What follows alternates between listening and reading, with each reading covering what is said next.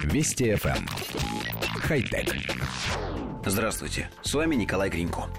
Обычно обсуждение хай-тек новостей – это повод еще раз восхититься полетом инженерной мысли и достижениями ученых умов.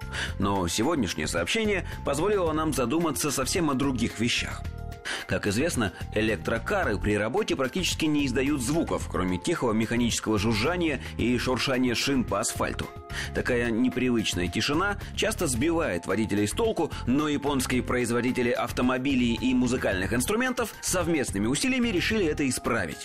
Компании обещают, что теперь электрокары ZZ будут издавать оригинальные неофутуристические звуки, которые смогут дать всем любителям спорткаров опыт управления космическим кораблем, но на дороге. Конец цитаты. Как конкретно это будет звучать, пока неизвестно. В машинах будет установлена технология Supernatural, которая сможет производить звуки студийного качества, изменяющиеся в зависимости от ускорения электрокара, торможения и нагрузки двигателя коллектив редакции нашей программы обращает ваше внимание на то, что среднестатистическому водителю электромобиля, как выяснилось, некомфортно от того, что он не слышит привычного громкого звука мотора. Инертность человеческой психики настолько велика, что даже понимая, что электротранспорт стоит на следующей ступеньке развития относительно углеводородных силовых установок, мы все равно цепляемся за старое и ждем от электродвигателя грозного рычания и, возможно, даже густого дымного шлейфа. Нам комфортно в привычных условиях, и к любому движению вперед нам приходится привыкать.